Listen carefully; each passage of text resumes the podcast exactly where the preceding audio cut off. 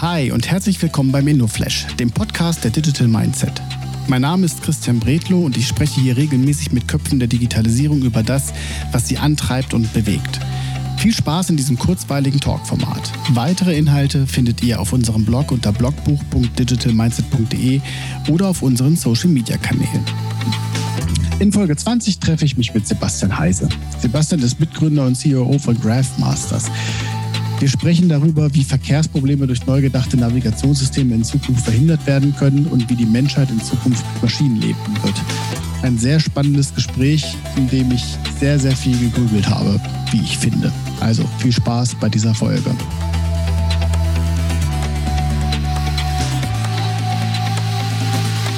So, liebe InnoFlash-Zuschauer, jetzt bin ich ganz gespannt, denn ich habe äh, Sebastian Heisen hier bei mir in meiner kleinen Sendung. Hallo Sebastian.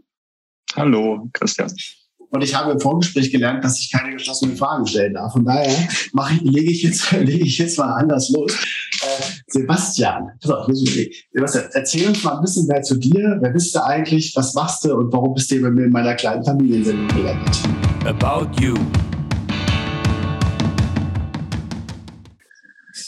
Äh, das ein guter Auftakt. Wer, wer bin ich eigentlich? Äh, da muss ich, äh, muss ich selber ein bisschen, ein bisschen nachdenken. Ich, äh, üblicherweise habe ich einen ziemlich äh, kreuz und quer drauf und runter Lebenslauf äh, inzwischen hingelegt. Ähm, ich komme ganz doll aus der aus der tatsächlich Musikbranche. Ich habe mein ganzes Leben lang eigentlich immer Musik gemacht und damit auch mein Taschengeld und auch meinen Lebensunterhalt verdient. Ähm, andererseits gehöre ich zu der Generation, die seitdem sie laufen kann, äh, mit Computern spielt. Ähm, und insofern gilt auch für mich die 90er äh, Jahre Dotcom-Boom-Geschichte ähm, ist sicherlich ein, äh, war auch ein Puzzleteil in meinem Leben, ja. Ähm, äh, Webshops zu bauen. Jetzt keine großen Millionenerfolge und hinterher irgendwelche Crashes, aber einfach das tägliche Leben und Webseiten herzustellen und animierte Intros und sowas. Ähm, mit Flash. Mit, na klar, mit Flash, ja. Das gehörte, gehörte irgendwie mit, mit dazu. Ja. Ähm, ich habe äh, Spielautomaten gebaut. Das ist ein Stück weit ähm, quasi Computer-Games, aber krasser, ja. Ähm, die, da gibt's eine berühmte Firma, die ist äh, bei mir, kommt hier bei mir aus der Gegend und ich habe dann zum Beispiel Sounddesign für Spielautomaten gemacht. Äh, berühmte Tonfolgen, die ganz viele Leute immer noch im Ohr haben, äh, stammen da irgendwie aus meiner Feder. Ähm, ich habe irgendwann zwischendurch, da waren wir schon sehr spät angefangen, dann doch noch mal ein Studium zu starten.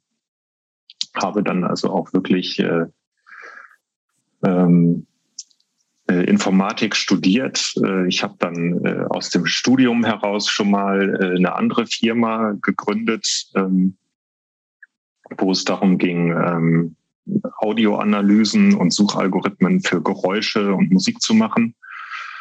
Ähm, danach war ich dann nochmal bei einer großen, beziehungsweise einer sehr, der, der sehr großen Unternehmensberatung, eine Weile lang unterwegs als, äh, äh als ITler und daraus wieder herausgegründet dann letztendlich das, was wir heute machen, nämlich Grafenmasters.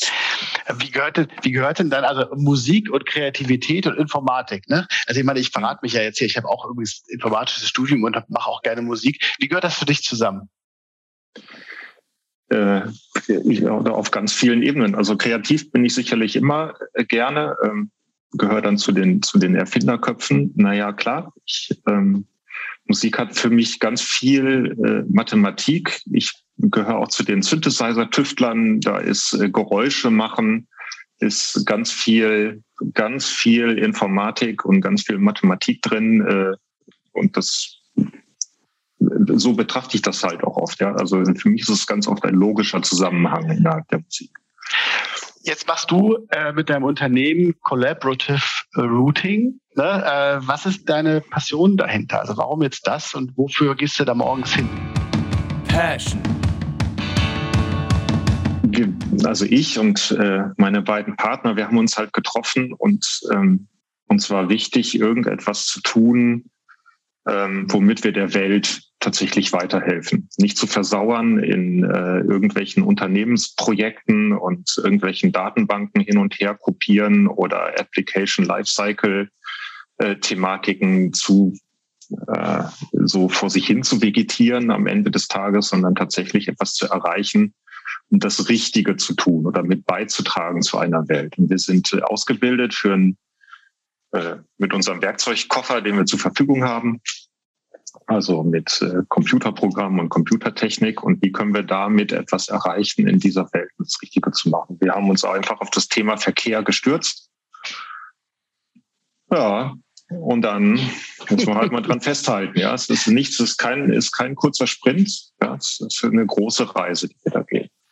Dann sag mir noch ganz kurz, aber weil das ja, das, das gehört ja dazu, was, was, was genau macht ihr und äh, kann ich das irgendwo jetzt schon runterladen? immer wollen alle alles so, immer wollen alle alles einfach runterladen. Ja, kann man das runterladen? Es geht um äh, äh, es geht darum, wir nennen das, also du hast es ja gesagt, kollaboratives Routing. Es geht tatsächlich darum, um Verkehrsprobleme äh, tatsächlich entweder zu beheben oder äh, deutlich zu verbessern. Ähm, dahinter steckt ein mathematisches Konzept, das gar nicht wir erfunden haben, sondern das ist schon uralt. Das stammt schon aus dem letzten Jahrhundert, aus den 60er Jahren. Also es hat schon viele Jahrzehnte auf dem Buckel. Da haben sich die ersten Mathematiker das schon ausgedacht oder die Probleme mathematisch beschrieben, die wir im Straßenverkehr haben. Und da geht es darum, dass alle Leute sich egoistisch entscheiden, wie sie von A nach B kommen. Also jeder denkt immer nur für sich. Und äh, das ist klar, wir können ja nicht anders. Wir sind halt Menschen, wir sind Individualisten und wir sind auch Egoisten. Und der Stärkere setzt sich am Ende des Tages durch. Das ist wahrscheinlich so. Mit unserer Straßeninfrastruktur ist es jetzt so, die ist verhältnismäßig limitiert. Die kann sich auch nicht mehr großartig verändern. Die ist jetzt so gegeben. Aber unser Bedarf nach Mobilität, der Reisebedarf und das, was wir transportieren wollen an Gütern oder einfach nur an Menschen, nimmt immer noch weiter zu, nimmt immer weiter zu und übersteigt bei weitem inzwischen die Straßenkapazitäten, die wir eigentlich zur Verfügung haben. Und wir brauchen geschicktere Varianten, damit umzugehen. Was wir machen ist, wir berechnen, also in der Basis berechnen wir im Hintergrund ein ideales Verkehrsgeschehen. Das heißt, das kann man jetzt nicht runterladen, das wird erstmal nur ausgerechnet. Ähm, äh, zu sagen, äh, wir haben lauter Leute, die möchten von A nach B reisen, irgendwo alle kreuz und quer. Und wie müssen wir die jetzt in der Straßeninfrastruktur verteilen? Und wer geht eigentlich wo lang, damit das für jeden am besten ausgeht? Unter der Balance mit allen Restriktionen, die es dazugehören, das sei zu berücksichtigen. Ja. Und nachdem wir das gemacht haben, fragst du ja, wo kann man das runterladen? Na klar, man kann irgendwas kann man auch runterladen. Ähm, diese Reiserouten spielen wir aus über äh, Navigationsapplikationen. Äh, ja, das ist jetzt auch kein neuer Hut, so fast ein bisschen langweilig. Viele Leute sagen, ja, aber ich weiß doch, wo es ist. Ja, wir verstehen das Navigationsgerät nicht mehr als ein Gerät, das dir sagt, wo du dahin musst, sondern vor allen Dingen, wie du da am geschicktesten hinkommst. Ja, und das bedarf ein bisschen ein Paradigmenwechsel, ja, weil man das plötzlich nicht mehr dazu verwendet, um zu sagen, äh, ich, ich weiß doch, wo ich, wo meine Arbeitsstelle ist oder wo mein Freund wohnt, sondern dass man vielmehr das Gerät dafür nutzt, um anderen Leuten mitzuteilen, beziehungsweise dem Computersystem mitteilt, A, dass man überhaupt reisen möchte und B, äh, wo das lang geht, damit der Computer das mit anderen Reiserouten verrechnen kann. Sebastian, ich stelle ja mal die Frage nach dem großen Gamechanger aus deiner Sicht. Ist dieses Leben ohne Staus, so habe ich dich ja mal auf einem Vortrag kennengelernt, ist das der große Gamechanger dieser Zeit oder hast du was anderes für uns in petto? Gamechanger. Äh, das, du hattest es ja angedroht, es, es schreit so ein bisschen danach, dass der große Gamechanger jetzt die nächste Technologie, äh, der nächste Technologieschritt ist, äh, sozusagen.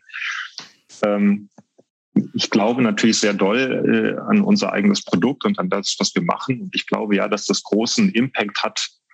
Aber ähm, wenn es um Gamechanger geht, glaube ich, hat das ganz wenig mit Technologie per se zu tun, ähm, sondern es geht darum, dass die Menschen und wir als Gesellschaft und auch alle anderen Gesellschaften, ähm, dass wir plötzlich damit konfrontiert sind, dass es diese ganzen Technologien gibt, die sich mit einer rasanten Geschwindigkeit entwickeln uns ganz viele Fragen auftun, die wir hm, auf unseren Wertesystem, in unserer Ethik irgendwie mal äh, beantworten müssen. Welche Rolle spielt denn, spielt denn der Computer? Ja, wir müssen lernen, umzugehen mit den Maschinen zu leben und auch die Ergebnisse, die die Maschinen machen. Manchmal sind sie halt sehr, sind, ist es sehr hilfreich, sehr wichtig, aber es steckt auch viel Gefahr da drin. Und wo die Reise hingeht, das wird sich noch zeigen. Ähm, da gibt es ja positive Stimmen, gibt es auch sehr kritische oder skeptische Stimmen. Ich schwanke mal so, mal so hin und her. Manchmal sehe ich eine gute Zukunft und manchmal bin ich ganz pessimistisch. Ähm, das weiß ich nicht so genau. Äh, ganz bestimmt geht es aber darum, dass wir anfangen müssen, damit, äh, damit umzugehen, dass die Maschinen und dass die Maschinerisierung einen erheblichen Anteil in unser allertägliches Leben hat und da auch kein Blatt vorm Mund nimmt in dem ja. Sinne, sondern es alle betrifft. Wir haben das auf der Tech-Tide und wir hatten uns auf einer Regionalkonferenz da vorher das erste Mal so virtuell getroffen hatte ich eine Session, die hieß äh, Zur Arbeit geht in Zukunft die KI. Und die war total interessant, weil es nämlich genau diese Diskussion aufgemacht hat. Vielleicht so als kleine Kostwerbung kann man sich auch jetzt angucken.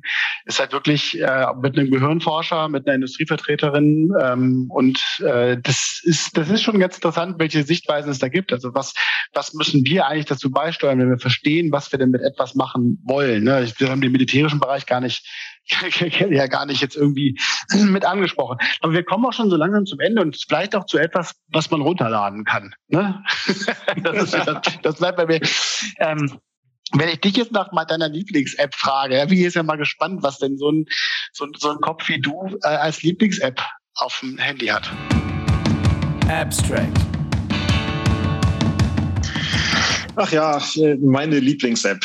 Ähm, äh, meine Lieblings-App stammt tatsächlich nicht, also mal abgesehen davon, dass unsere eigene App meine eigentlich halt meine Lieblings-App sein Natürlich. sollte. Ähm, äh, Habe ich schon gesagt, dass das Nunav ist? Die kann man sich natürlich runterladen. Jetzt hier downloaden, jetzt hier downloaden. Jetzt, jetzt hier so. Nein, also ist, äh, äh, ist aber ganz, ist ganz tatsächlich ganz verwandt. Ähm, äh, ich mag die Komoot-App sehr gerne, ähm, die mir einfach äh, tatsächlich ganz viel Unterstützung dabei gibt, äh, mein Freizeitleben zu organisieren. Ich fahre sehr viel Fahrrad äh, einfach so als, als Ausgleich. Und ich kann halt einfach tolle äh, draußen Abenteuer damit planen und äh, durchführen. Äh, und das erleichtert mir tatsächlich mein Leben ziemlich toll.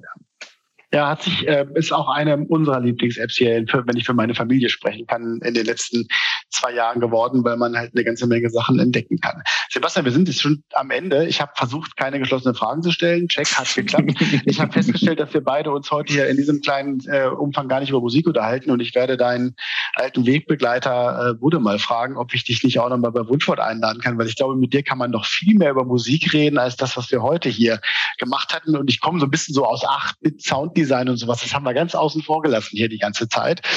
Ähm, ich sage Dankeschön, dass du dabei gewesen bist. Sehr spannend. Äh, und ja, ladet, ladet die App runter und ähm, ja, vielen Dank fürs Zuschauen. Vielen Dank, dass du dir heute Zeit genommen hast und den InnoFlash gehört hast. Für weitere Infos zu Digital Mindset komm gerne auf www.digitalmindset.de vorbei und schau in unserem Blog nach. Also, wir sehen uns, hören uns und bis dann.